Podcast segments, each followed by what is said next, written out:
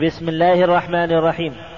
أيها الإخوة بموجب فهرس مكتبة الإبانة السمعية بجدة فإن رقم هذا الشريط هو خمسة ومائة دال على ثلاثة وتسعين وستمائة وثلاثة آلاف وهو الشريط الخامس من شرح كتاب المناسك من الروض المربع.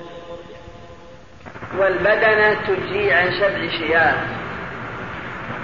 وهذا كله يأتي تفصيله بأكثر من هذا في باب الهدي والأضحية هناك. فقد ذكروا هناك مسائل تتعلق بهذا الموضوع. منها لو وجب عليك دم الحج أو أردت دم التمتع والقرآن وقلت أبشتري سبع بدنة.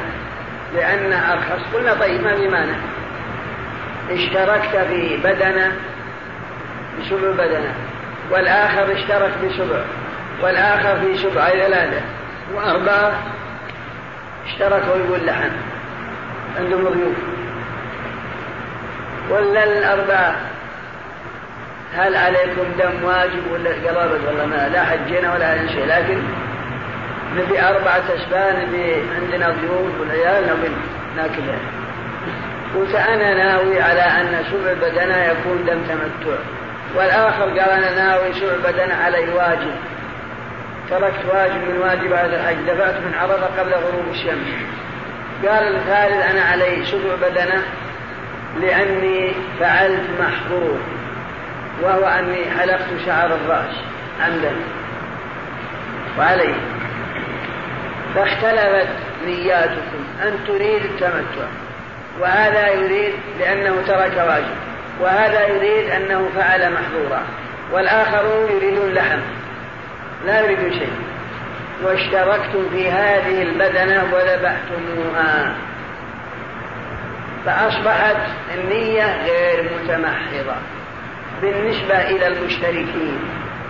فهل يجزي أو لا بد أن الدم كله يتمحض قربة وطاعة ذكروا هناك أنه يجزي كل على نيته. حتى ولو أرادوا شركاك اللحم وأن تريد بشبهك دم التمتع وهذا يريد ترك واجب وهذا يريد فعل محظور فكل على نيته والبدنة مجزية عن الجميع وإن كان شركاؤكم الأربعة لا يريدون إلا اللحم نعم. في قول يا شيخ فإن ذبحها فأفضل وتجب كلها. نعم. وتجب كلها.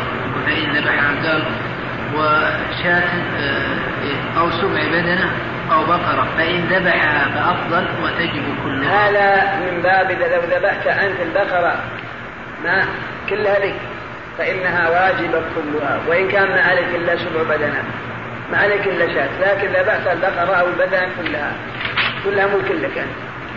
فكلها تجب وتكون للفقراء ما دام أنها ملك لك. يعني بحيث قلت أنا أبشتري هذه البدنة بل بريال سبع بدنة عن الواجب وسبعة والستة هذه ما هي بشيء أبا يقول لا. ما دام أنك اشتريتها كلها تجب كلها. أما إن كان ما تملك منها أصالة إلا السبع فهذا لا بأس. هذا معنى. هذا مبني على مسألة الزكاة. هل الواجب مقدار الواجب؟ ويكون الزائد تطوع أو لا؟ فيه الخلاف. أشار إليه بالرجل في القواعد. مسألة الزكاة. يعني لو أخرجت مثلا أكثر من الواجب فهل المخرج كله واجب؟ أو الواجب بقدر المخرج والزائد يكون تطوع هنا المخرج كله واجب وإن كان الواجب عليك أقل. نعم. أما الآن فنترككم مع مجلس آخر من هذا الشرح. باب جزاء الصيد في النعامة بدنه. وحمار الوحش وبقرته والأيل والثيتل والوعل بقرة والضبع كبش والغزالة عنز والوبر والضب جدي واليربوع جفرة والأرنب عناق والحمامة شاه باب جزاء الصيد أي مثله في الجملة إن كان وإلا فقيمته فيجب المثل من النعم فيما له مثل. لقوله تعالى فجزاء مثل ما قتل من النعم. جعل النبي صلى الله عليه وسلم في الضبع كبشا ويرجع فيما قضت ويرجع فيما قضت فيه الصحابة إلى ما قضوا به. فلا يحتاج أن يحكم عليه مرة أخرى لأنهم أعرف وقولهم أقرب إلى الصواب. ولقوله عليه السلام أصحابي كالنجوم بأيهم اهتديتم؟ اهتديتم. بسم الله الرحمن الرحيم. قال رحمه الله تعالى باب جزاء الصعيد المعنى في هذا الباب يذكر فيه إذا أحرمت وقتلت صيدا. ما حكمه؟ هذا فحاصل هذا الباب ينقسم إلى قسمين. قسم حكمت فيه الصحابة هذا انتهى. على ما حكمت به الصحابة فإنهم أعرض وقولهم أقرب إلى الصواب. وقسم ثاني لم تحكم فيه الصحابة فهذا ينظر فيه عدلان والأولى أن يكون فقيهين. هل له مثل أم لا؟ فإن كان له مثل فيحكم بمثله وإذا لم يكن له مثل فيقوم. كما تقدم. كما تقدم في باب الفدية وكما يأتي. وقول باب جزاء الصيد أي المثل إن كان له مثل في الجملة.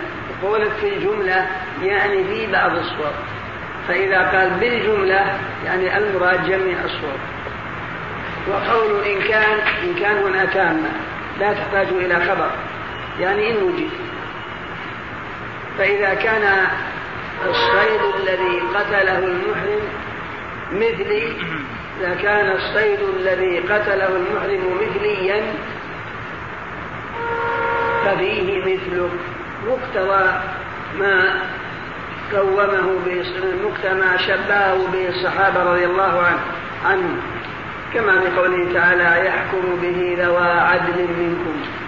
والنبي صلى الله عليه وسلم جعل في الضبع كبشا. قالوا لأنه مشابه له. والضبع جاء الحديث أنه صيد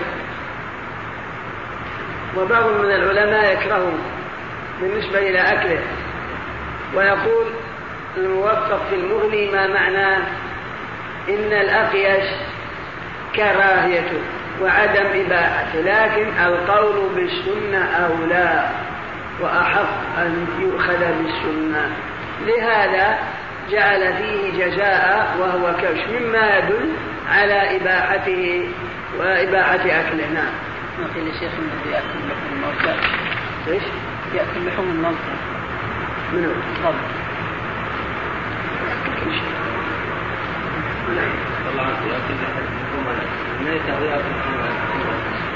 من الإنس يعني. الظاهر لكن الحديث جعل الصيد. جاء الحديث إنه صيد لكن عاد إذا قلنا أنه يأكل النجاسات ويأكل اللحوم هذا نلحقه بالجلالة مثل الدجاج اللي يأكل العذرة ويأكل عذرة الآدميين أو غيرها مما لا يجوز أو أكل بعض البهائم كالغنم أو الإبل. تأكل من لحوم الميتة أو من لحوم الحمر هذا يمكن أن يلحق بالجلالة يحبس ثلاثة أيام كما كما هو معروف نعم. ومنه في النعامة بدنة روي عن عمر وعثمان وعلي وزيد وابن عباس ومعاوية لأنها تشبهها. نعم.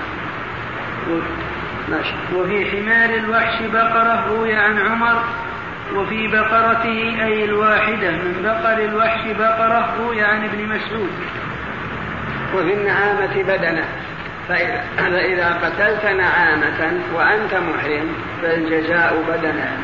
لأنها مماثلة لها ومشابهة لها. بهذا أفتى هؤلاء العدد الكبير من الصحابة رضي الله عنهم. وفي حمار الوحشي وبقرته. وكذلك في الأيل والثيتل والوعل بقرة كما يأتي نعم. وفي الأيل على وزن قنب على وزن قنب وسيد على وزن قنب وخل وخلب وسيد بقرة. هو عن يعني ابن عباس. وفي الثيتل بقرة قال الجوهري الثيتل الوعل المسن. وفي الوعل بقرة. يروى عن ابن عمر أنه قال في الأروى بقرة قال في الصحاح الوعل هي الأروى وقال في القاموس الوعل بفتح الواو مع فتح العين وكسرها وسكونها تيس الجبل. وفي حمار الوحشي وبقرته بقرة. وفي الأيل على وزن سيد أو إيل على وزن خلب وكنب وجين بقرة. وكذلك أيضا في الثيتل وهو الوعل بقرة. والأروى هي الأنثى من الوعل. أيضا بقرة لأنها مشابهة لها باللحم والضخامة. ولها وقد أفتح وقد أفتى الصحابة رضي الله عنهم بأن في هذه الأشياء فيما لو صادها المحرم حالة إحرامه أن فيها بقرة لأنها مماثلة لها. نعم. الوعد. و وفي وفي الضبع كبش قال الإمام حكم فيه رسول الله صلى الله عليه وسلم بكبش. وفي الضبع كبش. يعني لو صدت ضبع وأنت محرم عليك كبش. لأنه مشابه له. وكما قلنا عن الموفق أن اتباع السنة أولى من الرأي نعم. والقياس. وفي الغزالة عنه روي عن جابر عنه صلى الله عليه وسلم أنه قال في الظبي شاة وفي الغزالة عنه وهي الظبي. روي ذلك عن جابر رضي الله عنه. والظبي مشابه للعنز بجرادة شعره. فإن شعر جلده أجرد وكذلك مشابها له بالذنب. فإن ذنب العنز متقلص كذنب الغزال.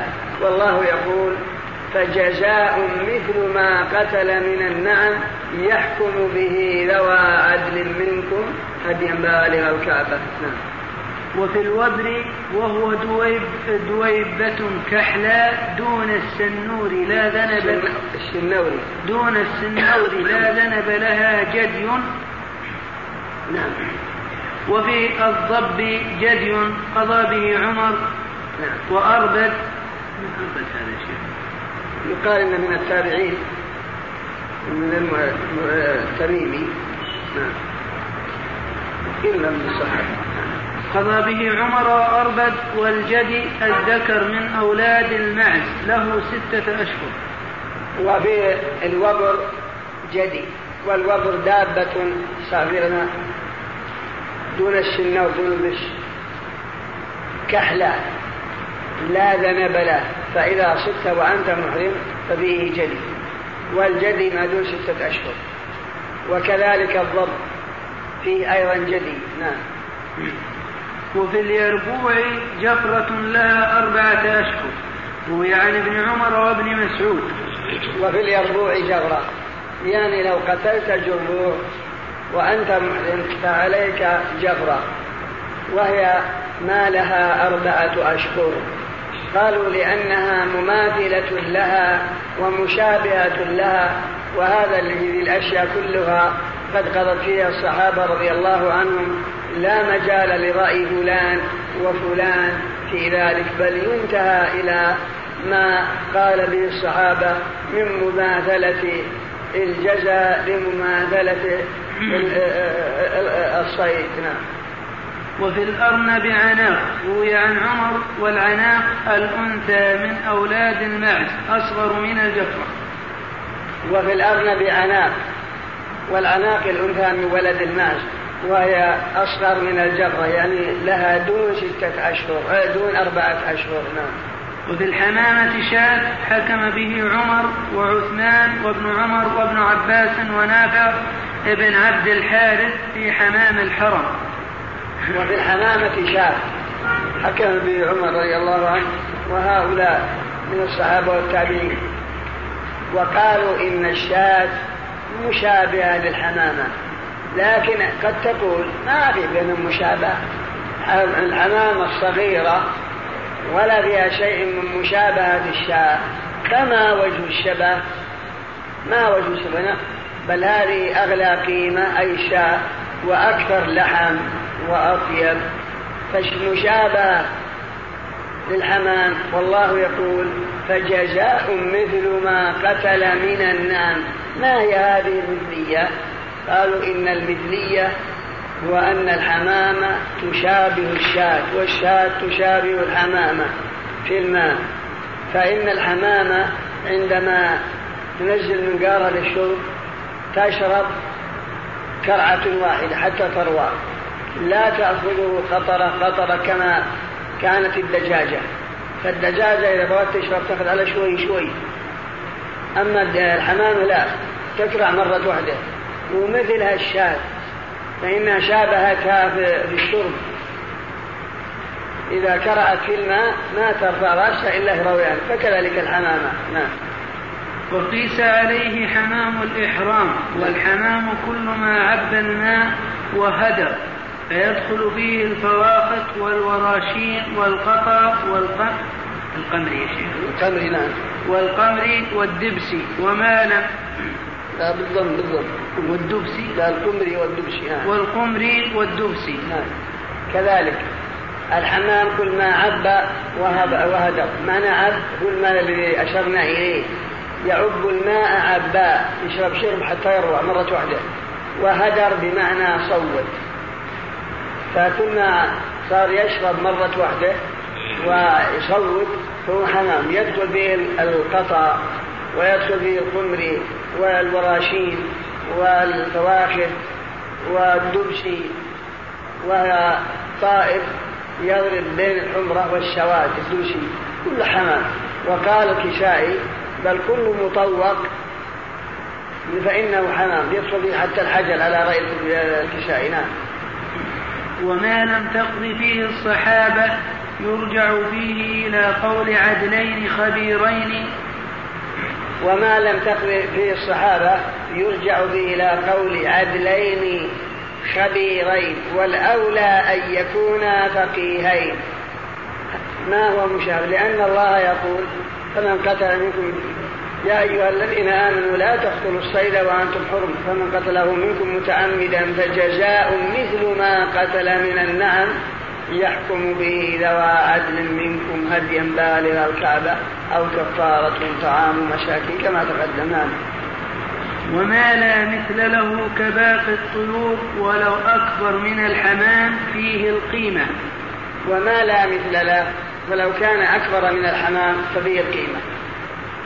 إذا قتلت صيد لا يخلو من ثلاثة أحوال. قلنا هل له مثيل مقتضى ما قال به الصحابة عن الرضي أرنب قالوا لا. ما ما لا نعام ولا وبر ولا حمار وحشي ولا أيل يعني وعل ولا جربوع ولا أرنب ولا حمامة ولا طيب ما نجيب اثنين خبيرين عدلين وأن يكونا فقيهين. يقول شو هالصيد اللي يذبحه عبد الله؟ وش؟ أقرب ما يشارك والله ما ما نشوف شيء. إن حكموا بشيء أخذنا بقولهم وألزمناك. ما حكموا بشيء نقول عليه القيمة. وش يسوى؟ يسوى خمس سنين تصدق الخمس سنين نعم. وعلى جماعة اشتركوا في قتل صيد جزاء واحد. وعلى جماعة اشتركوا في قتل صيد واحد جزاء واحد. لو أن جماعة عدوا على هذا الظبي جميع وضربوا جميع وقتلوا جميع. عليهم عنز واحدة. لا أن كل واحد عليه عنز نعم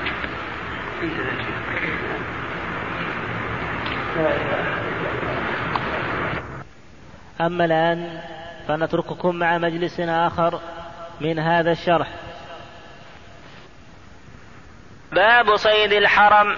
يحرم صيده على المحرم والحلال. وحكم صيده كصيد المحرم ويحرم قطع شجره وحشيشه الأخضرين إلا الإذخر الله تعالى باب حكم صيد الحرم أي حرم مكة. يحرم صيده على المحرم والحلال إجماعا لحديث ابن عباس رضي الله عنهما أنه قال قال رسول الله صلى الله عليه وسلم يوم فتح مكة إن هذا البلد حرمه الله يوم خلق السماوات والأرض فهو حرام بحرمة الله إلى يوم القيامة. بسم الله الرحمن الرحيم. قال رحمه الله تعالى باب صيد الحرم هذا الباب يذكر فيه حكم صيد الحرم حرم مكة ويذكر فيه حكم الحشيش وشجر الحرم مكة ويذكر فيه حكم صيد المدينة ويذكر فيه حكم الحشيش وشجر المدينة. وهل هي مثل مكة من كل وجه أم بينهما فرق؟ هذا هو موضوع هذا الباب. يحرم صيد المدينة مكة بإجماع المسلمين. للأحاديث الثابتة في ذلك عن النبي صلى الله عليه وسلم منها حديث ابن عباس أن النبي صلى الله عليه وسلم قال إن الله حرم مكة يوم خلق السماوات والأرض وبالحديث لا ينفر صيدها. فالحديث يدل على أن الله منذ خلق مكة خلق الأرض وهي محرمة. لكن جاء في الحديث الآخر في الصحيحين إن إبراهيم حرم مكة ودعا لأهلها وإني حرمت المدينة. ودعوت لأهلها مثل ما دعا به إبراهيم. فما الجمع بين هذين الحديثين؟ حديث إن الله حرم مكة يوم خلق السماوات والأرض وحديث إن الله إن إبراهيم حرم مكة. فظاهر هذا أن تحريم مكة من قبل إبراهيم. إن الله أوحى إلى إبراهيم بتحريمها. فما الجمع؟ نقول لك الجمع واضح بحمد الله. معنى إن الله حرم مكة يعني أن الله حرمها في الأجل يوم خلق السماوات والأرض. لكن لم يأتي تحريمها على لسان أنبيائه إلا على لسان إبراهيم. فعند ذلك حرمت على لسان إبراهيم. وإن كانت محرمة يوم خلق السماوات لكن لم يكلف الله عباده بأنها حرم إلا على لسان إبراهيم. فهذا هو الجمع بين الحديثين. والحرم مكة نعرف أن لها من الخصائص والمزايا ما ليس لغيرها من بقية بقاء الدنيا. فمنها كما في هذا الحديث وكما ترجم المصنف لحرم مكة في هذا الباب. أولا من مزاياها أنها أنه لا ينفر صيدها ولا يقتلى خلاها أي حشيشها ولا يعبد شجرها ولا تلتقط لقطتها إلا للمعلم. هذا من مزاياها دون غيرها من بقية البلاد. فأي بلد يجوز لك الصيد منها وقطع أشجارها وحش حشيشها والتقاط لقطتها بأن تعرفها سنة إن جاء صاحبها وإلا فهي لك أما مكة فلا بل هي دائما تعرف على هذا القول وإن كان هناك خلاف معروف. ثانيا من مزاياها أن الله سبحانه وتعالى أقسم بها في القرآن في موضعين من كتابه. قال تعالى وهذا البلد الأمين أي مكة. الله حلف بها. وقال لا أقسم بهذا البلد وأنت حل بهذا البلد أي مكة. فهذا من مزاياها فالله لم يقسم بأي أرض كانت على وجه البسيطة ما عدا مكة. ومن مزاياها أيضا أن الله جعلها قبلة للمسلمين في أنحاء الدنيا يهمونها في اليوم والليلة خمس مرات يتوجهون إلى هذه البلية في عباداتهم ولم يكن لها نظير على وجه الأرض.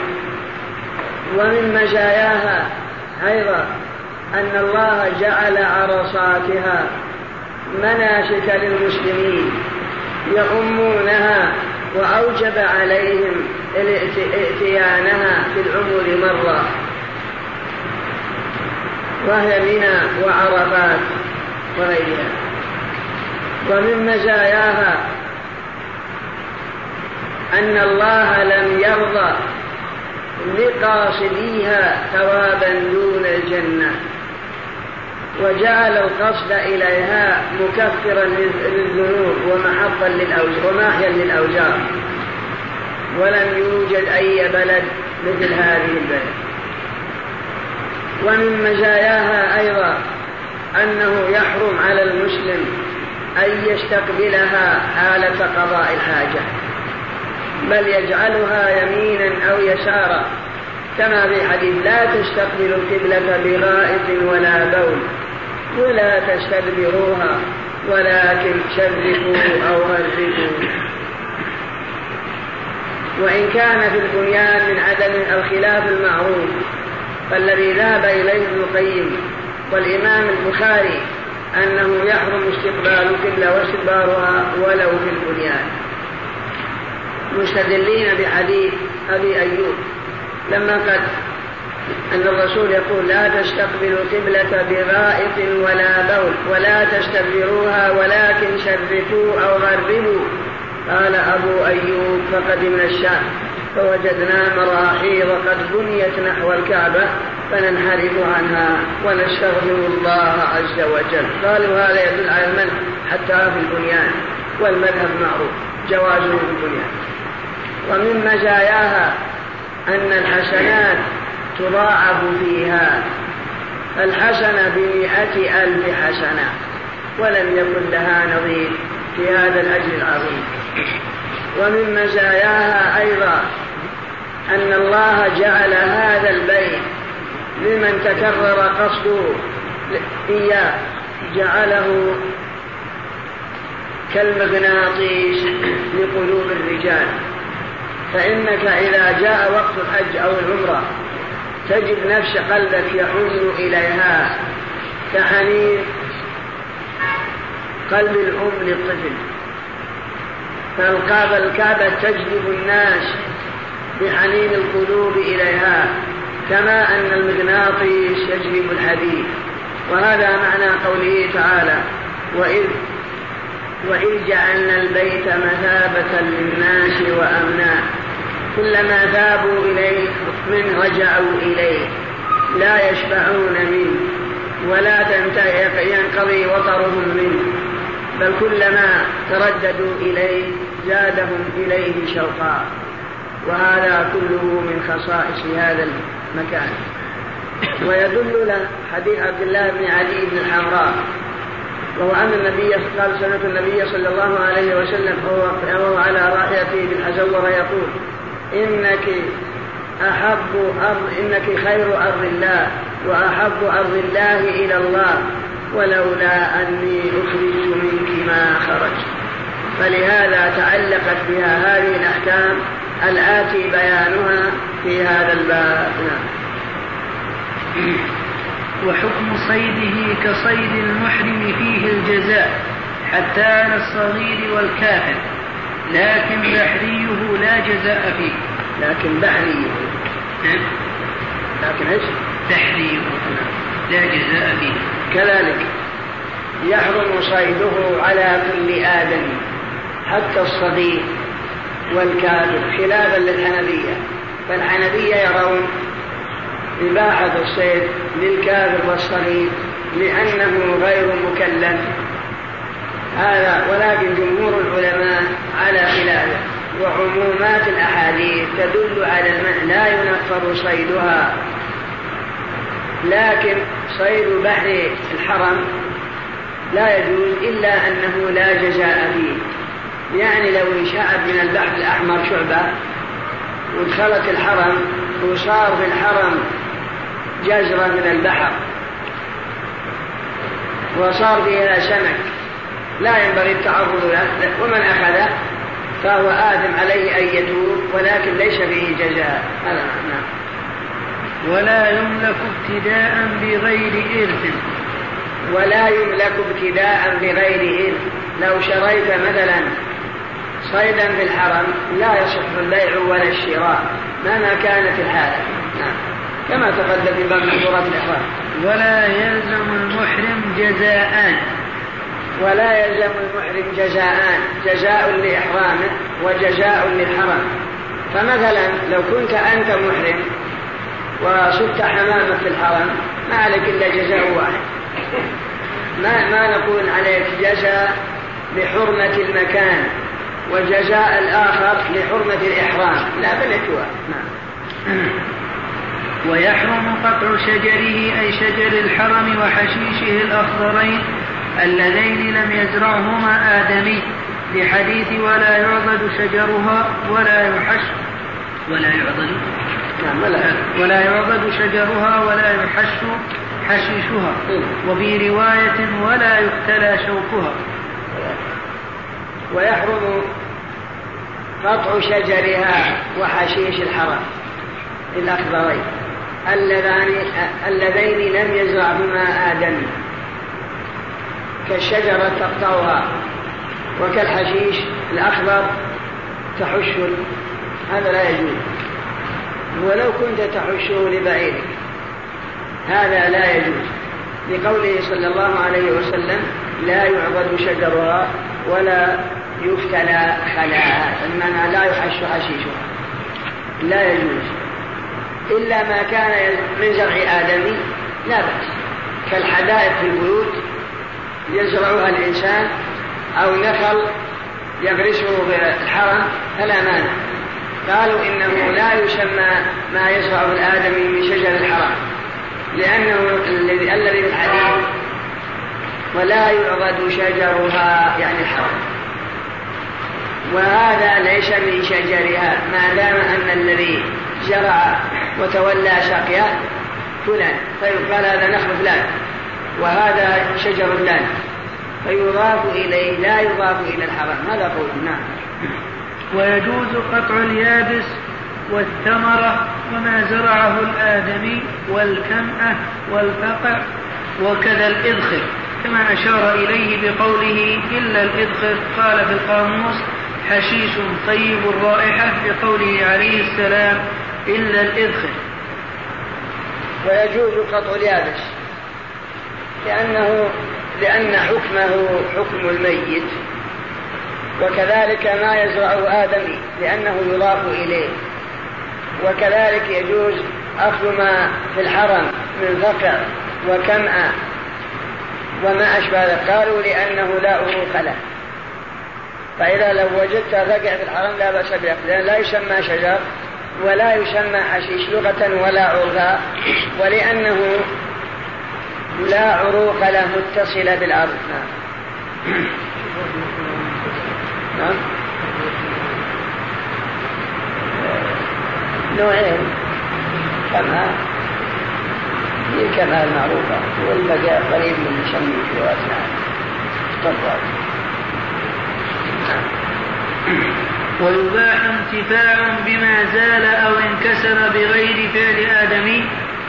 ولو لم يبن ولو لم يبن. ويباح الانتفاع بما انكسر من الشجرة إذا لم يكن بفعل آدمي بل من الريح أو من رعي الإبل. فإذا انكسر الغصن فلا بأس بقطعه. قالوا كالظفر وأنت محرم. لو انكسر ظفرك جاز لك إزالته. فكذلك هنا. وقد اختلف العلماء في مسألة الإبل والغنم والبقر هل يجوز أن ترسلهما يرعيان ترعى من شجر الحرم؟ أو أنك ممنوع أن ترسل مواشيك إلى رعي شجر الحرم؟ ذهب جماعة من العلم لأنه لا يجوز. وإلى هذا ذهب الإمام ابن جرير. فابن جرير في كتاب التهذيب معاني الآثار قرر أنه لا يجوز بل يحرم أن تبعث بإبلك لأكل شجر الحرم. بل عليك أن تمنعها. وهو رواية عن أحمد. والقول الآخر لا بأس به وهذا هو الصحيح. يجوز الإبل يعني يجوز لك وإلا الإبل ليست مكلفة يجوز لك فيما لو بعثت الإبل أو البقرة أو الغنم للرأي. بدليل حديث ابن عباس في الصحيحين. قال أتيت على حمار والنبي صلى الله عليه وسلم يصلي بالناس بميناء فمرت بين يدي الصف. قال فدخلت في وأرسلت الأتان ترتع. قالوا قوله وأرسلت الأتان ترتع. علم أن المعتاد عند الصحابة أن الدواب لا مانع من أكلها من حشيش الحرم. والمسلمون في زمن رسول الله وما بعده ما زالوا يأتون إلى الحرم ولم ينقل أنهم يسدون أفواه إبلهم ألا تأكل. فلهذا قالوا لا بأس به والصحيح إن شاء الله. نعم. خلاف الذي جريد ونور نعم. وتضمن شجرة صغيرة عرفا بشاة وما فوقها وما فوقها ببقرة وما فوقها ببقرة روي عن ابن عباس ويفعل فيها كجزاء صيد. وتضمن شجرة صغيرة بشاة. وما فوق الصغيرة تضمن ببقرة. والشجرة الصغيرة عرفا إذا قالوا الناس الثقات المعتبرين هذه صيدة. النبي أشهد وإذا قالوا هذه كبيرة هذه فيها بقرة. وليس لها حد شرعي إنما يرجع إلى معرفة الصغيرة والكبيرة إلى عرف الناس وما تتناوله لغتهم ولا سيما أهل الحرم. والشجر والحشيش في قيمته كما يأتي. لكن قد تقول وش الفارق بين الشجر والحشيش؟ هل هنا ضابط؟ يقول لك نعم هنا ضابط. وش هو؟ الشجرة ضابطها ما كان لها شاق. إذا كان لها شاق مرتفعة هذه شجرة وإذا كانت البرقة على الأرض منتشرة هذا حشيش. نعم. ويضمن حشيش وورق بقيمته وغصن بما نقص. ويضمن حشيش وورق بقيمته. وغصن بما نقصت به الشجرة. إن لم يستخلف. فإن استخلف المتعاهد ما في شيء. نعم. فإن استخلف شيء منها سقط ضمانه كرد شجرة فتنبت لكن يضمن نقصها. نعم. وكره إخراج تراب الحرم وحجارته إلى الحل لا ماء زمزم. وكره إخراج تراب الحرم من الحرم وإخراج حجارته منه. دون ماء زمزم فلا بأس. فعائشة رضي الله عنها كانت تحمل معها ماء زمزم إلى المدينة. وكذلك بعض من الصحابة. أما نقل التراب ونقل الحجارة فهذا مكروه. وهل مثله العكس؟ إدخال تراب الحل وحجر الحل إلى الحرم؟ لا هذا ليس بمقبول ثم أيضا وكره إخراج ترابه إلى الحل. هذا أطلقه المصنف وغيره قيده قال إذا كان التراب مضر وله رائحة كريهة فلا بأس بإخراجه. نعم. ويحرم إخراج تراب المساجد وطيبها للتبرك وغيره. ويحرم إخراج تراب المساجد وطيبها للتبرك. وغيره هذا لا يجوز. كذلك إخراج طيب الكعبة أو حصى الحرم للتبرك. هذا من وسائل الشرك وذرائعه فلا نتبرك بأي شيء إلا ما دل عليه الدليل كالتبرك بماء بشرب ماء زمزم. فإن النبي صلى الله عليه وسلم أخبر بأنه شفاء وأنه طهم وشفاء من كل شر. كما يأتي بيانه في باب صفة الحج إن شاء الله. نعم. ويحرم ويحرم صيد حرم المدينة لحديث علي رضي الله عنه. يكفي بركة.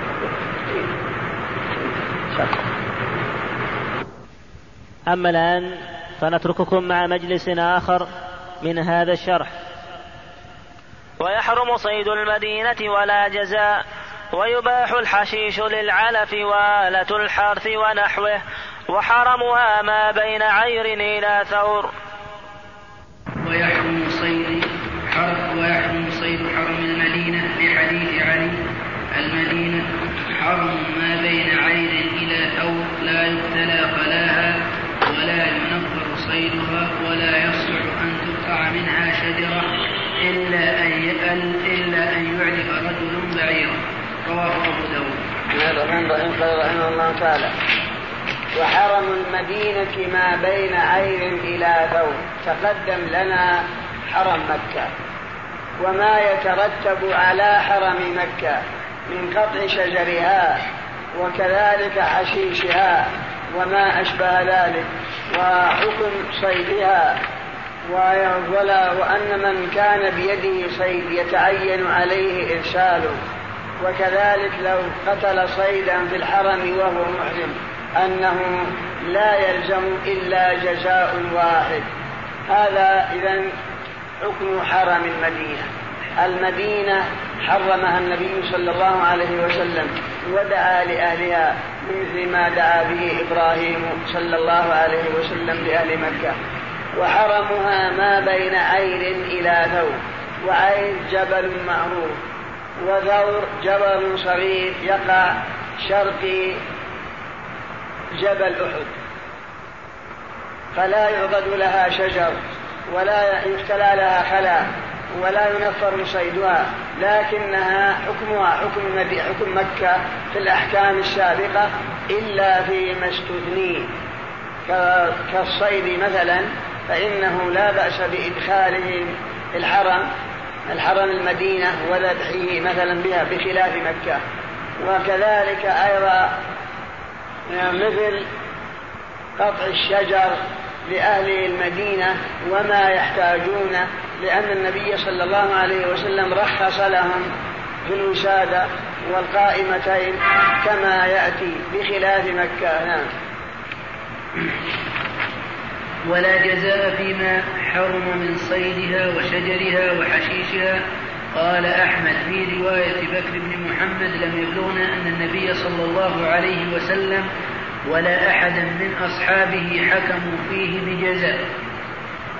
ولا جزاء فيه. قلنا إنه يحرم صيد المدينة ويحرم أيضا قطع شجرها إلا أن يعلف حشيشها إلا أن يعلف رجل دابته لكن لو فعل لا جزاء عليه.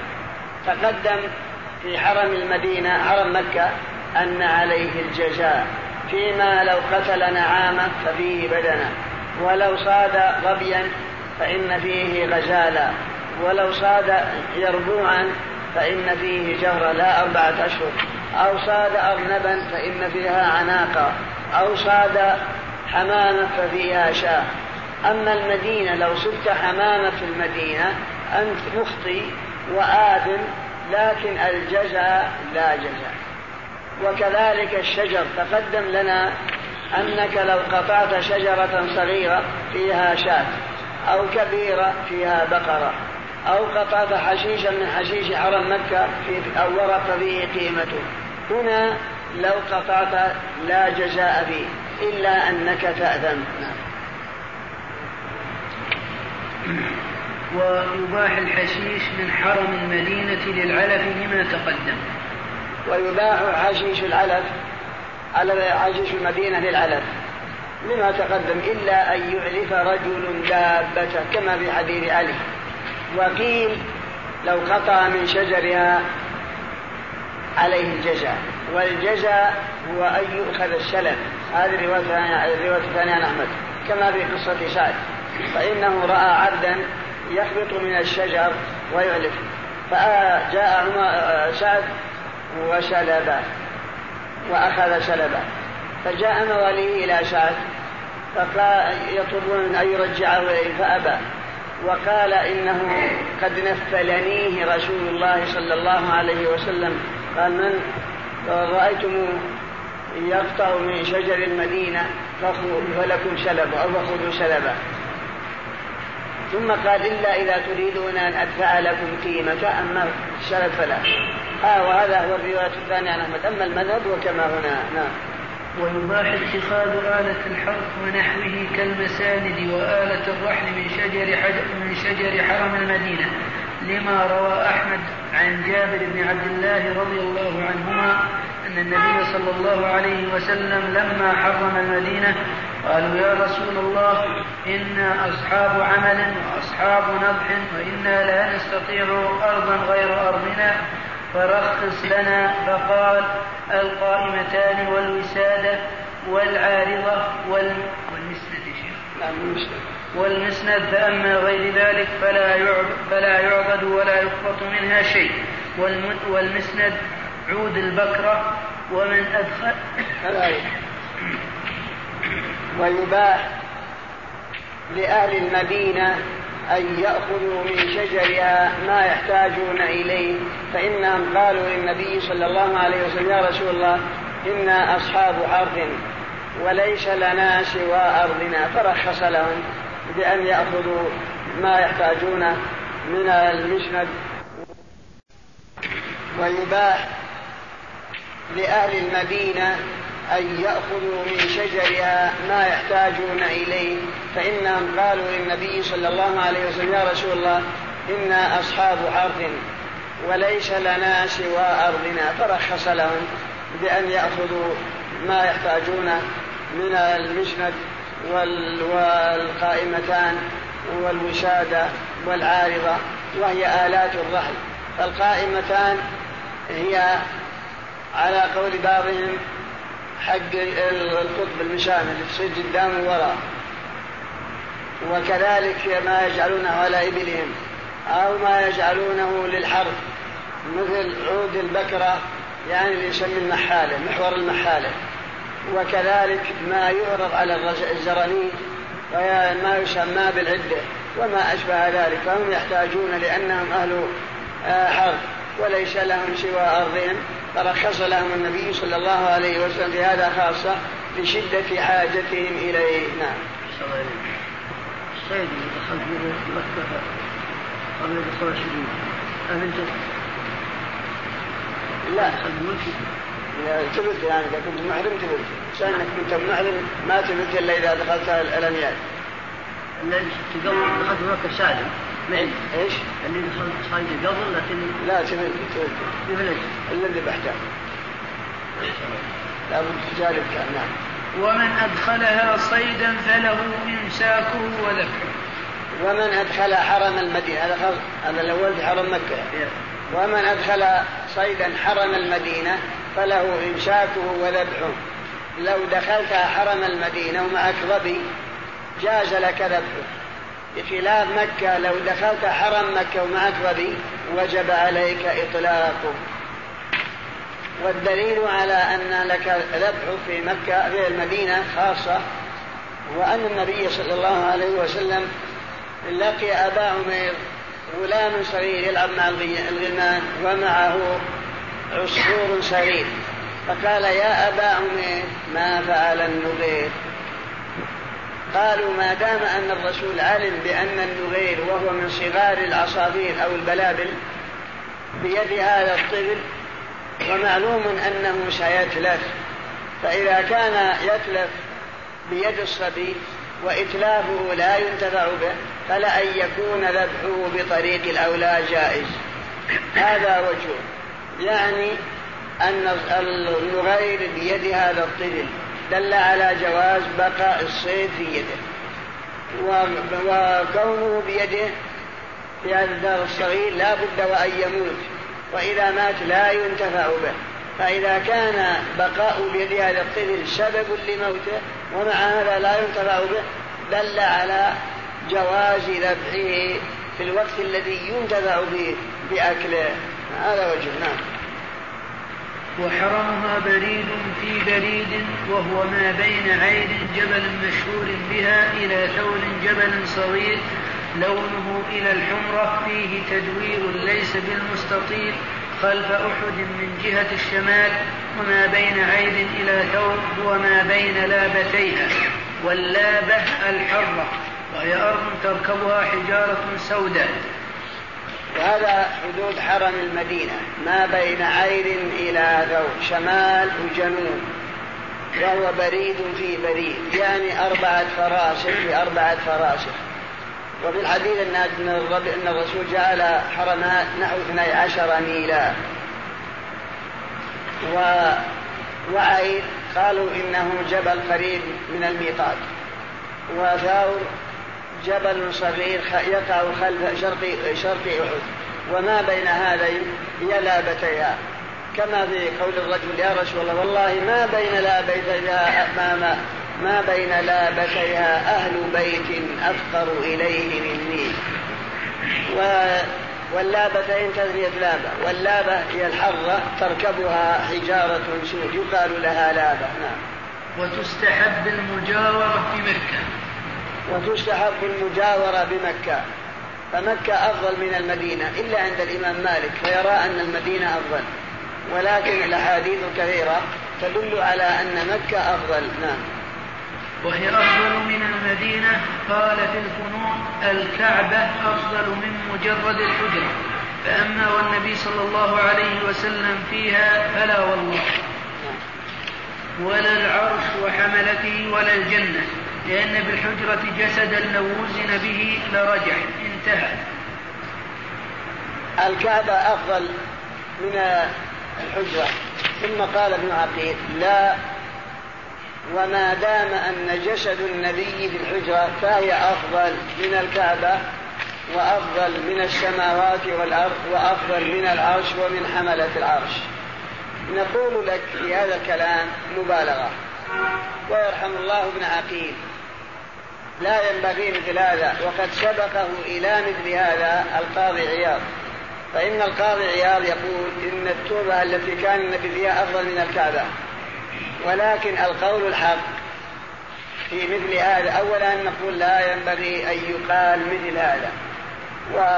وهذا فيه شيء من الغلو والإطراء لكن لو قلت ما نقول في كلام ابن عقيل هذا نقول لك كما قال شيخ الإسلام تيمية وغيره. لا شك أن الكعبة أفضل ولا يمكن أن بيت المخلوق أفضل من بيت الخالق. فالكعبة بيت الخالق والحجرة بيت الرسول فبيت الخالق أفضل من بيت المخلوق. أما بالنسبة إلى جسد النبي صلى الله عليه وسلم فنعم جسم النبي بالذات هو أفضل المخلوقين كلهم على الإطلاق وهذا أمر مسلم. هذا هو التحقيق في مثل هذا. أما هذه المبالغة في نفس الحجرة هذا لا ينبغي. لكنك تقول الكعبة لا شك أنها أفضل من الحجرة لأن بيت الخالق أفضل أفضل من بيت المخلوق. وإن كان ابن عقيل وقبله القاضي عياض كلام في شيء من المبالغة التي لا ينبغي فيها شيء من الإطراء أما نفس النبي فهو لا شك أنه سيد الأولين والآخرين وأفضل المخلوقين. صلوات الله وسلامه عليه وعلى سائر النبيين كلهم وسائر التابعين أجمعين. نعم. وتضع إيه نعم. نعم. وتضاعف الحسنة والسيئة في مكان وزمان فاضل. وتضاعف الحسنة والسيئة في زمان في مكان وزمان فاضل فالحسنة في مكة أفضل منها هنا وفي كل مكان. والسيئة في مكة أشد ضررا وأعظم جرما منها هنا وفي كل مكان. كذلك بالنسبة إلى الزمن فمعلوم أن شهر رمضان هو سيد الشهور. فالمعصية في شهر رمضان أشد جرما منها في غيره والحسنة فيه أفضل منها في غيره كما هو معلوم. لكن بقي مضاعفة الحسنات والسيئات في مكة. كنا نقول إن مضاعفة الحسنات في مكة معلوم ما جاء في حديث ابن عباس وغيره أنها بمئة ألف حسنة. أما السيئة فمضاعفتها بالكيفية لا بالكمية. فالإنسان إذا ارتكب ذنبا في مكة في الحرم لا نقول إنه بمئة ألف ذنب لا. يعني فعل حراما شرب خمرا مثلا أو تكلم في عرض مسلم بالباطل. ما نقول إن هذه السيئة تضاعف بمئة ألف حسنة لا. مضاعفتها بالكيفية لا بالكمية. يعني أنها أعظم جرما وأشد إثما من من إثم وجرم السيئة التي تفعل وترتكب في غير الحرم وإلا هي واحدة كما في حديث الصحيحين. إن الله كتب الحسنات والسيئات فمن هم بحسنة فعملها آه، فإنها تضاعف من عشر حسنات إلى سبعمائة إلى أضعاف كبيرة وإذا هم بسيئة ولم يعملها كتبت له حسنة وإن فعلها كتبت له سيئة عليه سيئة واحدة تقليلا لها. لكن هذه السيئة في الحرم تتضاعف بالكيفية لا بالكمية. نعم. أما الآن فنترككم مع مجلس آخر من هذا الشرح. باب دخول مكة يسن من أعلاها والمسجد من باب بني شيبة.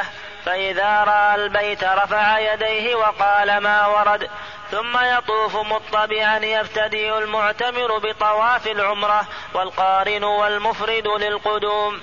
فيحاذي الحجر الأسود بكله ويستلمه ويقبله.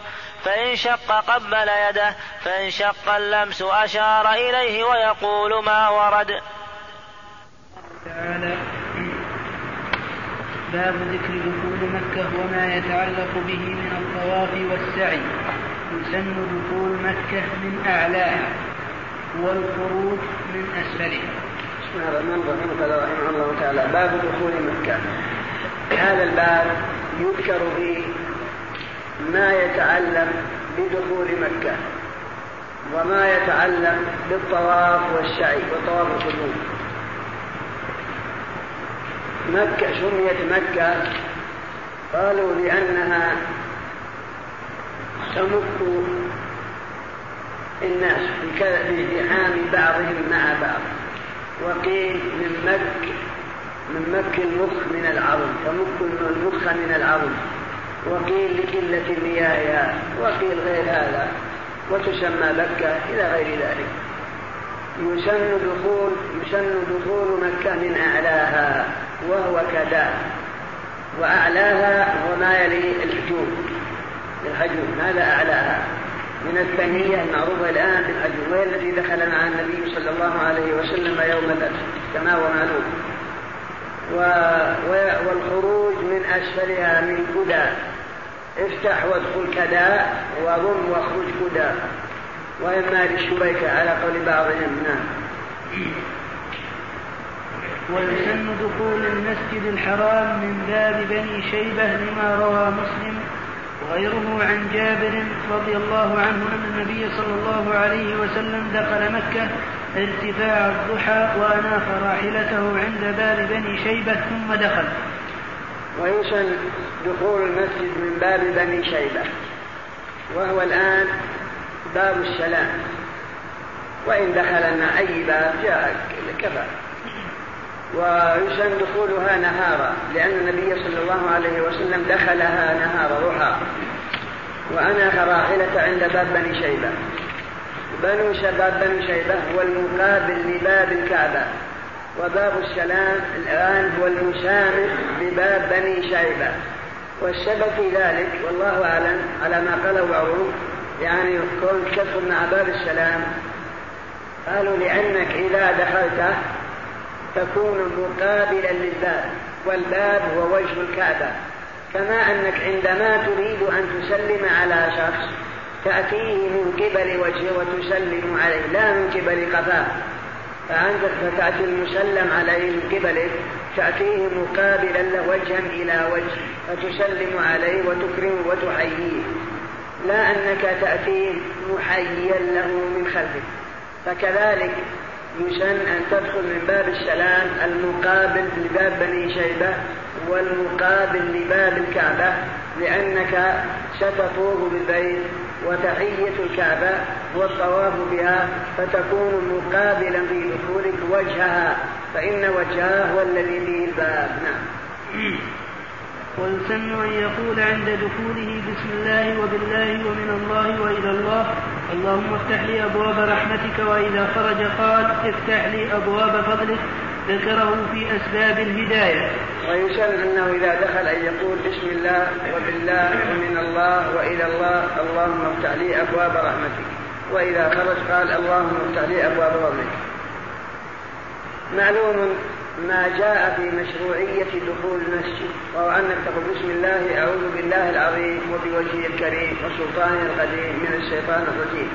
اللهم صل على محمد اللهم اغفر لي ذنوبي وافتح لي أبواب رحمتك. هذا عند الدخول وعند الخروج تقول مثل ذلك إلا أنك تقول أبواب فضلك بدلا من أبواب رحمتك. فقول بسم الله الباب هنا للاستعانة. فإنك تطلب العون من الله على أداء ما جئت لأجله فأنت جئت لأجل الطواف بالبيت مجيبا لدعوة الله لك. ها أنت جئت تطلب منه العون. بسم الله وبالله ومن الله. ما جئت إلا لأجل الله. ومجيئك منه وإليه هو الذي هيأ لك الأسباب وأمرك بأن تأتي إلى هذا البيت. فله الفضل أولا فما جئت إلا أن الله أعانك ومن عليك فمجيئك منه. وإليه طلب الثواب والأجر فهو الذي هيأ لك سببه وتطلب منه أن يهيئ لك مسببا وقوله اللهم افتح لي أبواب رحمتك المناسب عند دخول المسجد تقول افتح لي أبواب رحمتك لأن دخولك للمسجد متهيئ لطلب الرحمة من لما تأتي به في المسجد من الصلاة والدعاء والطواف. وعند الخروج تقول افتح لي أبواب فضلك لأنك خرجت من المسجد في طلب الرزق لك ولأولادك ولمن تحت يدك. فناسب أن تقول افتح لي أبواب فضلك هذا هو الشرك نعم. فإذا رأى البيت رفع يديه لفعله عليه السلام رواه الشافعي عن ابن جريج وقال ما ورد ومنه اللهم أنت السلام ومنك السلام حينا ربنا بالسلام. اللهم زد هذا البيت تعظيما وتشريفا وتكريما ومهابة وبرا وزد من عظمه وشرفه ممن حجه واعتمره تعظيما وتشريفا وتكريما. ومهابة وبرا الحمد لله رب العالمين كثيرا كما هو أهله وكما ينبغي لكرم وجهه وعز جلاله. والحمد لله الذي بلغني بيته وأراني لذلك ورآني لذلك أهلا. والحمد لله على كل حال. اللهم إنك دعوت إلى حج بيتك الحرام وقد جئتك لذلك. اللهم تقبل مني واعف عني وأصلح لي شأني كله. لا إله إلا أنت يرفع بذلك صوته صوته فإذا رأى البيت رفع يديه وقال ما ورد. هذا هو المذهب أنه يرفع يديه. والرواية الثانية عن أحمد لا يرفع يديه لا يرفع يديه. وهذا هو مذهب الشافعي. وفي حديث أنه من فعل اليهود. لكن المذهب أنه يرفع يديه مستدلين بما جاء من حديث ابن جريج وهو مرسل أن النبي كان يرفع يديه. فإذا وقع بصرك على البيت تقول اللهم زد هذا البيت تعظيما وتشريفا وتكريما ومهابة وبرا وزد من حجه واعتمره تعظيما وتشريفا وتكريما ومهابة وبرا الحمد لله الذي رآني الحمد لله الذي رآني لذلك أهلا والحمد لله الذي بلغني بنعمته بيتا والحمد لله على كل حال. وعلى والحمد لله كما يحبه ربنا ويرضاه وكما ينبغي لكرم وجهه وعز جلاله. فإنه يدعو بهذا الدعاء. فقول اللهم اجد هذا البيت تعظيما وتشريفا وتكريما ومهابة وبرا. لا شك أن هذا البيت عظمه الله وشرفه وأكرمه وأمر المسلمين آه، أن يأتوا من كل فج عميق وأن يشهدوا منافع لهم عندما يصلون إليه. بل جعل حجه والمجيء إليه آه، سبب سببا لمغفرة الذنوب وسببا لحط الأوزار وسببا لدخول الجنة. وأي تشريف وتعظيم أكبر من هذا. وقوله وجد من حجه واعتمر تعظيما وتشريفا وتكريما ومهابة وبراء يعني تطلب من الله أن الله يعطيك المهابة والبر والخير والتعظيم لله سبحانه وتعالى. هذا جاء في بعض الآثار هذا الدعاء وهو سنة إن استحضره الإنسان فهو أولى وأحسن. لأن الله سبحانه وتعالى يحب الملحين بالدعاء. نعم. إيش؟ سنيد أليست ضعيفة إيش؟ أسانيد الأحاديث هذه. فيها مخارج. نعم. إذا كانت إذا كانت بهذه الصفة. نعم. إذا كانت بهذه الصفة. ما دام أن دعاء تعالى تعالى من فضائل الأعمال التسامح فيها وهذا دعاء مشروع والدعاء لا حج على صاحبه. ما دام أنه دعاء ولا في التوسل ولا في أي شيء وقال ربكم ادعوني استجب لكم العمومات عمومات الاحاديث التي تحث على الدعاء وتعظيم هذا البيت تؤيده مع درس الدعاء بعينه نفس تخصيص عن الموضع هذا وانه اذا قابل البيت ما يكون هذا حكم لا بس الله الله يعني الله ما في يعني يرفع صوته بحيث يسمع رفيقا ما لم يؤذي الناس. ثم يطوف مطبعا في كل أسبوع استحبابا إن لم يكن حامل معذور برداء إن لم يكن حاملا إن لم يكن حامل معذور برداء ثم يطوف سبعا.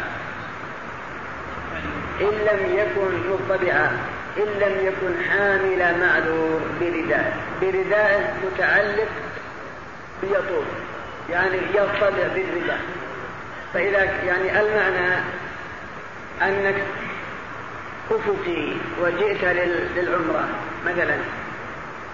فهذا السنة في حقك أن ترتبع بأن تجعل الرداء طرف الرداء تحت إبطك الأيمن وتلقيه على عاتقك الأيسر إذا لم تكن حامل معذور فإن كنت حامل معذور فلا ترتبع. بردائك فحامل معذور إما صغير أو مريض. أول ما قدمت الآن تطوف طواف العمرة فحملت صغيرا معك فلا يسن في حقك الاطباع. أو حملت معك مريضا فلا يسن في حقك الاطباع. فإذا لم تكن حاملا معذورا وهذا طواف القدوم أو طواف العمرة ينبغي أن تطبع بالرداء. بالرداء بمعنى تجعله تحت الإبط الأيمن ملقيا له على العاتق الأيسر. نعم. والاتباع أن يجعل وسط ردائه تحت عاتقه الأيمن وطرفيه على عاتقه الأيسر.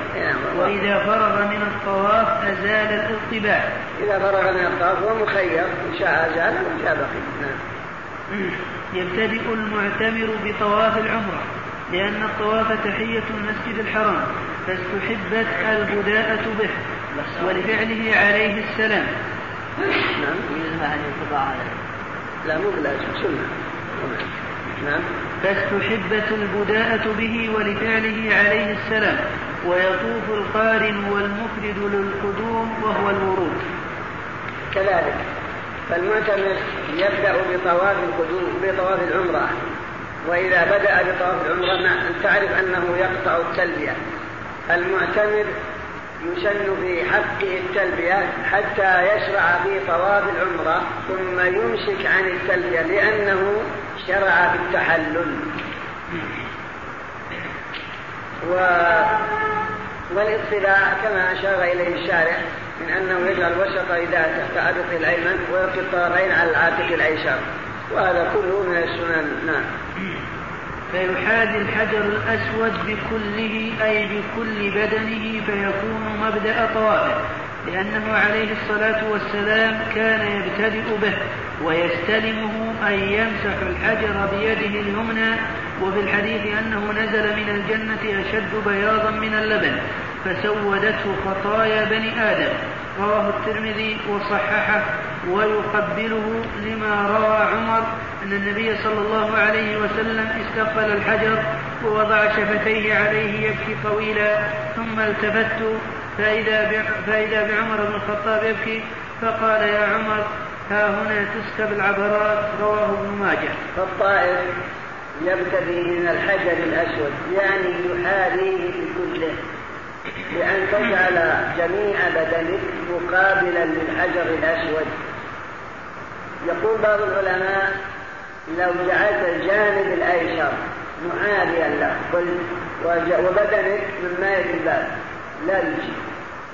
بل لا بد أن تكون محاذيا من كل كما هنا وهذا هو المذهب.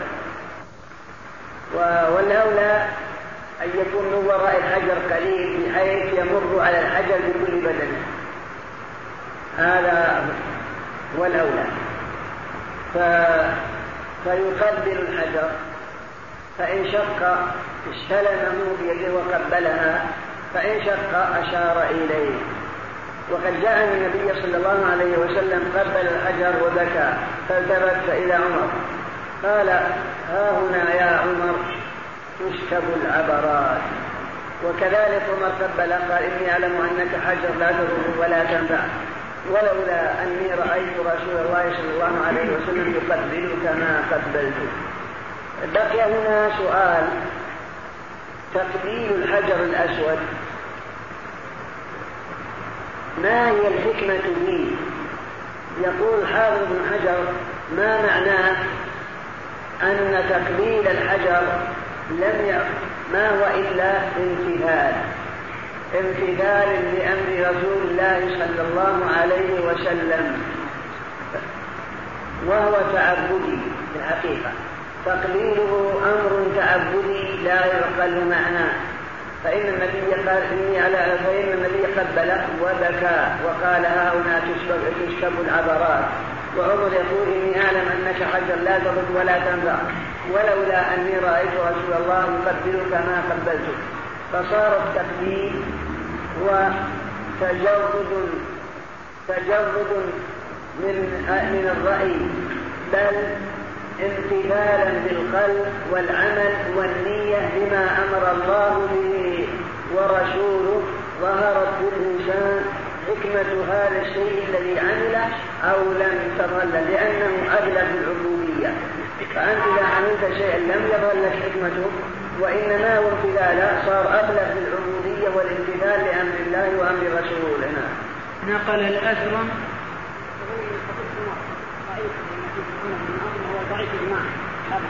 وش حديث عمر قال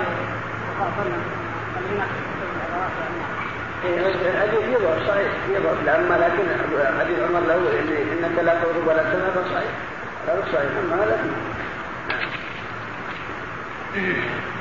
نقل الأكرم ويسجد عليه وفعله ابن عمر وابن عباس. نعم. فإن شق استلامه وتقبيله لم يزاحم واستلمه بيده وقبل يده لما روى مسلم عن ابن عباس أن النبي صلى الله عليه وسلم استلمه وقبل يده. كذلك. فإن شق لا ينبغي أن يزاحم يستلم به ويقبله فإذا لم يتمكن لا ينبغي أن يدافع الناس ويغالبهم على الحجر بل يشير إليه ويكفي. نعم. فإن شق استلمه بشيء وقبله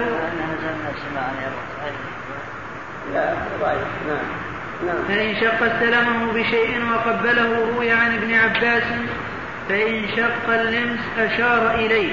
أي إلى الحجر بيده أو بشيء ولا يقبله لما روى البخاري عن ابن عباس رضي الله عنهما أنه قال طاف النبي صلى الله عليه وسلم على بعير كلما أتى, كلما أتى الحجر أشار إليه بشيء في يده وكبر. كذلك. فما يتعلق بالحجر من السنن أولا إن أمكن أن تقبله فهو أولى. آه، ثانيا لا تتمكن تستلمه بيدك وتقبلها. ثالثا تستلمه بعصا وتقبلها. رابعا تشير إليه بيدك أو بشيء معك فكاف بدون تقليد. ما دام أنه لم يمس الحجر. هذا محصل ما في الأحاديث نعم. ويقول مستقبل الحجر بوجهه كلما استلمه ما ورد ومنه بسم الله والله أكبر. اللهم إيمانا بك وتصديقا بكتابك ووفاء بعهدك واتباعا لسنة نبيك محمد صلى الله عليه وسلم. لحديث, لحديث عبد الله بن السائب أن النبي صلى الله عليه وسلم كان يقول ذلك عند استلامه. كذلك عند ابتداء الحجر يقول بسم الله والله أكبر. تعظيما لله سبحانه وتعالى وتنزيلا للتكبير منزلة التكبير ابتداء الصلاة. ثم يدعو بما ورد ومن ما جاء في هذا الحديث. اللهم إيمانا بك وتصديقا بكتابك ووفاء بعهدك واتباعا لسنة نبيك محمد صلى الله عليه وسلم. ومعنى الله ومعنى اللهم إيمانا بك فهذا واضح من أن الإنسان يؤمن بالله وبأوامره سبحانه وتعالى. ووفاء اللهم إيمانا بك وتصديقا بكتابك. يروى عن علي رضي الله عنه أن الله كتب كتابا وألقمه الحجر وأنه يشهد يوم القيامة للمؤمن بإيمانه ويشهد للكافر بجفاء. والله أعلم. ووفاء بعهده. يقول بعضهم معنى وفاء بعهدك وأن الله عهد إليك أن تحج وأمرك أن تأتي إلى هذا المكان وتطوف بهذا البيت.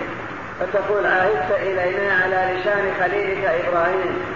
فقد أديت فقد وفيت ما عهدت به إلينا واتباعا لسنة نبيك صلى الله عليه وسلم حيث أدى الطواف على هذه الكيفية وعلى هذه الصفات نعم. لما ذكر الاتباع وسنية قال إلا إذا كان حامل معه فإن ما يقدر السبب. نعم. السبب في ذلك. يشك أو ما يشك. السبب والمشقة الله. إليك المخبز والطائف عليه طواف قدوم ما ما عندنا طواف أقول ما يجزي طواف القدوم سنة. لو أخر ولا طاف إلا طواف الإفاضة كفى أما الآن فنترككم مع مجلس آخر من هذا الشرح. ويجعل البيت عن يساره ويطوف سبعا. يرمل الأفقي في هذا الطواف ثلاثا ثم يمشي أربعا. يستلم الحجر والركن اليماني كل مرة. ومن ترك شيئا من الطواف أو لم ينوه أو نسكه أو طاف على الشاذروان أو جدار الحجر أو عريان أو نجس لم يصح. ثم يصلي ركعتين خلف المقام. صلى الله وسلم على نبينا محمد وعلى آله وأصحابه أجمعين. قال رحمه الله تعالى ويطوف سبعا يرمل الافقي أي المحرم من بعيد من مكة في هذا الطواف فقط إن طاف ماشيا فيسرع المشي ويقارب الخطى ثلاثا أي في ثلاثة أشواط ثم بعد أن يرمل, أن يرمل الثلاثة أشواط يمشي اربعا من غير رمل ثم يمشي أربعا من غير رمل لفعله عليه السلام ولا يسن رمل لحامل لحامل معذور ونساء ومحرم من مكة أو قربها ولا ولا يقضي الرمل إن فات في الثلاثة الأولى. بسم الله الرحمن الرحيم. قال رحمه الله تعالى ويجعل البيت عن يساره. يرمل الأفق في هذا الطواف ثلاثا. ثم يمشي أربعة. وتقدم أنه يكون مطبعا وأنه لا يسن الرمل لحامل معذور ولا لنساء ولا يسن الرمل لمن أحرم من مكة أو قريبا منها أي دون مسافة قصد قوله ويجعل البيت عن يسار هذا بإجماع أهل العلم. أنه لو طاف منكشا جاعلا البيت عن يمينه لم يصح طوافه. لأن النبي صلى الله عليه وسلم طاف على هذه الكيفية قائلا خذوا عني مناسككم ويقول بعض المالكية وغيرهم إن الحكمة في كون الطائف يجعل البيت عن يساره. استنباطا منهم؟ هو أن القلب يكون على الجهة اليسرى. فقلب الإنسان مع الجانب الأيسر. فناسب أن يجعل البيت عن يساره بحيث يكون القلب متجها له. فأقرب ما يليه من الجسم هو القلب لأن القلب مع جهة اليسار. فهو قد جعل البيت عن يساره. هذا قول هذا مقتضى ما قيل أما الرمل فهو سنة بالإجماع وهو وتعريف الرمل يقول إذا قلنا لك ما هو الرمل تقول سرعة المشي مع تقارب الخطى. وذلك أن النبي صلى الله عليه وسلم لما قدم قالت قريش إنه يقدم عليكم قوم وهنتهم حمى يثرب فتناقلوا بأنهم ضعفاء وأن حمى المدينة قد أضعفت قواهم وحطت من جهودهم. فجلسوا في القيقعان ينظرون القعيقعان في مكان ينظرون إليهم. فأمر النبي صلى الله عليه وسلم أصحابه بالسرعة وإظهار الجهد لما رأى المشركون الصحابة يبادرون بالطواف قالوا والله إنهم يبادرون كالغزلان يعني ما بهم من بأس. فبقيت سنة. قال العلماء هذا يدل على أن المسلمين ينبغي لهم أن يظهروا الجلد والقوة أمام أعدائهم. لما في ذلك من إغاظتهم وإهانتهم كما فعل النبي صلى الله عليه وسلم في هذه العبادة ليغيظهم حينما قالوا إنه يقدم عليكم قوم وهنتهم يثبت لما رأوه في هذا الطواف أقوياء أشداء يتبادرون كالغزلان بطل ما أملوه ورأوا ما يغيظهم. فبقي سنة. وإن كان السبب قد زال لكن بقي الحكم كما أشار إليه شراح الحديث. ولا يسن الرمل لحامل معذور كما تقدم كما لو طفت عن طواف العمرة أو طواف القدوم وأنت حامل طفلا أو مريض فلا يسن لما فيه من المشقة عليك وعلى المحمول. وكذلك المرأة لا يسن لها الرمل لأنها عورة ومطلوب منها التستر فلا ينبغي آه، الرمل. وليست هي من أهل القوة والجلد كالرجل. وكذلك من كان من مكة أحرم من مكة أو قريبا منها بأن لم يكن أفقيا لعدم ورود ما يدل عليه. نعم. الرمل الشيخ في جميع الثلاثة؟ أي نعم. بعض جهة البيت. يقولون إذا بين الركن واليمان إنما إذا استثناء غاب عنهم أنه ما يرمل لكن مقتضى كلام هنا في جميع البيت. كله بالنسبة يا شيخ لجعل البيت عن اليسار هل فيه من الطوائف الإسلامية؟ من آه، تنحرف عنه قليل تجعله قريب آه، أن تستدبر ولو قليل. رأيت بعض الشيعة يفعلون هذا.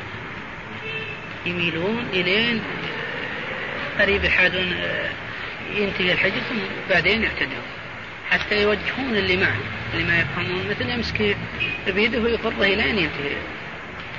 الشيعة قوم؟ معلوم كفرهم من ناحية. وخلافهم وعار ليس بعبرة. نعم. ولا يقضي الرمل إن فاتت الثلاثة الأول. نعم. والرمل أولى من الدنو من البيت. نعم. ولا يسن رمل ولا الطباع في غير هذا الطواف. الرمل إذا فات لا يقضي ولا يسن في غير هذا الطواف طواف القدوم أو طواف العمرة. نعم.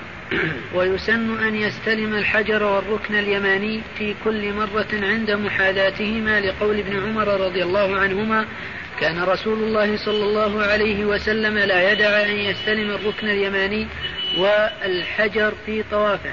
قال نافع وكان ابن عمر رضي الله عنهما يفعله. رواه أبو داود. فإن شق استلامهما أشار إليهما للشامي وهو أول ركن يمر به. كذلك يستلم الركن اليماني والحجر الأسود. فإن شق أشار إليهما أي إلى الركن اليماني وإلى الحجر الأسود. هذا هو المذهب بالنسبة للإشارة. أما الإشارة للحجر الأسود هذا لا كلام. وأما الإشارة إلى الركن اليماني عند عدم استلامه فهذا هو المذهب هو أنك تشير إليه. وذهب بعض العلماء إلى أنه لم يرد فيه شيء صحيح عن النبي صلى الله عليه وسلم أنه أشار إلى الركن اليماني وإنما أشار إلى الحجر الأسود فقط. إن أمكن استلام الحجر الركن اليماني فنعم وإذا لم يمكن فيمر من غير أن يشير إليه. وهذا هو الذي رجحه العلامة ابن القيم في الهدي. وقال إنه لم يثبت الإشارة إلى الركن اليماني عن النبي ولا عن أحد من الصحابة. وإن كان الحنابلة نقلوا عن بعض الصحابة أنهم كانوا يشيرون إليه لكنه لم يثبت. فلهذا الأولى عدم الإشارة إلى الركن اليماني. والإقتصار على الاستلام فقط. أما بالنسبة للركن اليماني الحجر الأسود فنعم هو الذي يقبله ويستلمه أو يشير إليه دون الركن الشامي والركن الغربي. فهذا لا يسن استلامهما ولا الإشارة إليهما. والسبب في ذلك أنهما لم يكونا على قواعد إبراهيم. وإنما الذي على قواعد إبراهيم هو الحجر الأسود الركن اليماني.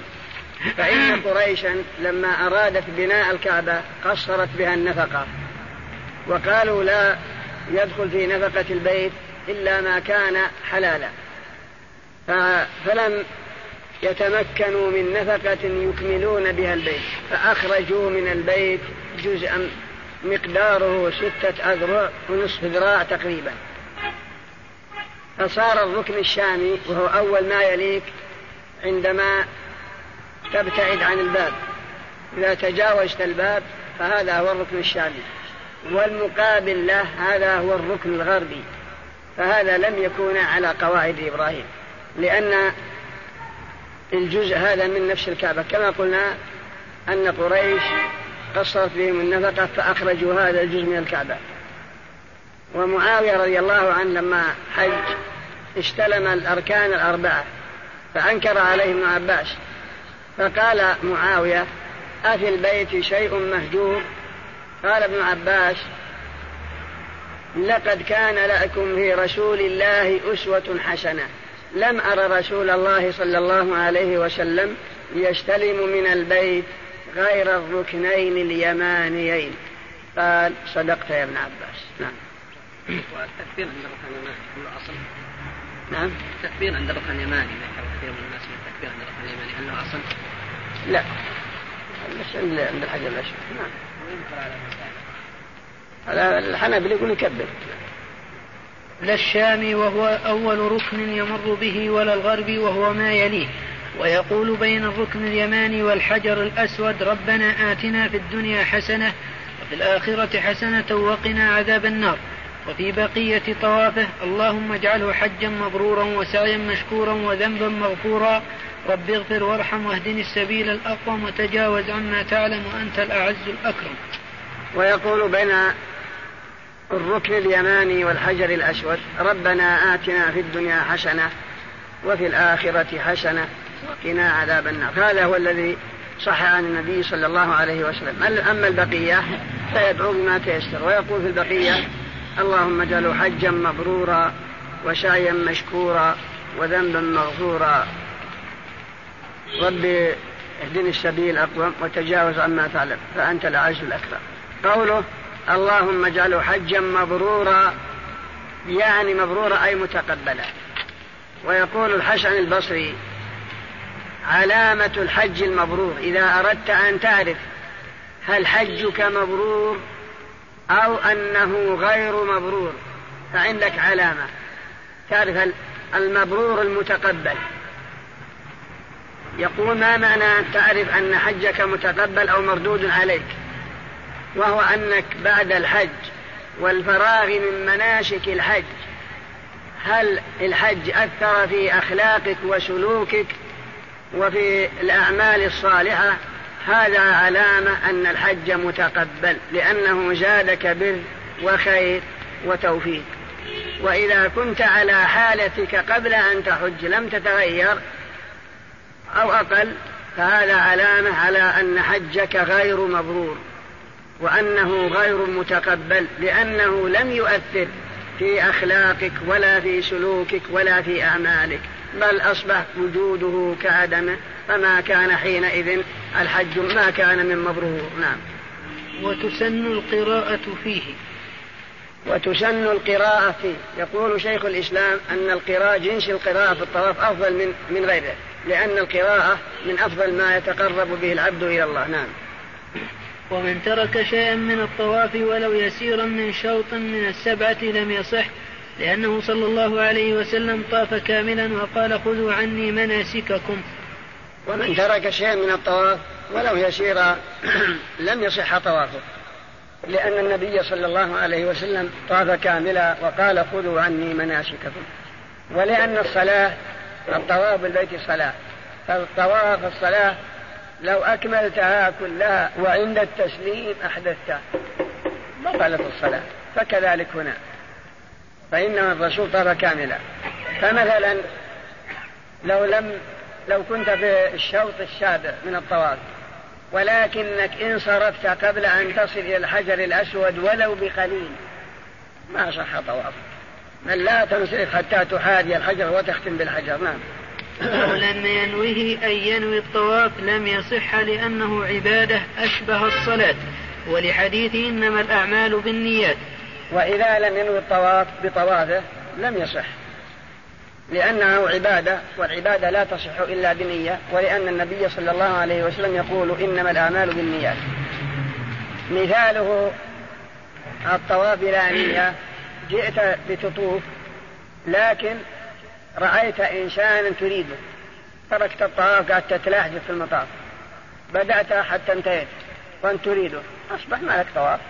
لأنك ما نويت الطواف حينئذ إنما إنما نويت هذا الشخص الذي أنت تلاحقه. إما أن يكون غريما لك أو صديق لك أو تريده. ف... فأنت لم تنوي. إنما نويت هذا الشخص الذي يدور على هذا البيت فجعلت تدور معه من أجله. إما لأجل أن تنظر عليه أو لأجل أن تكلمه أو لغرض ما. نعم.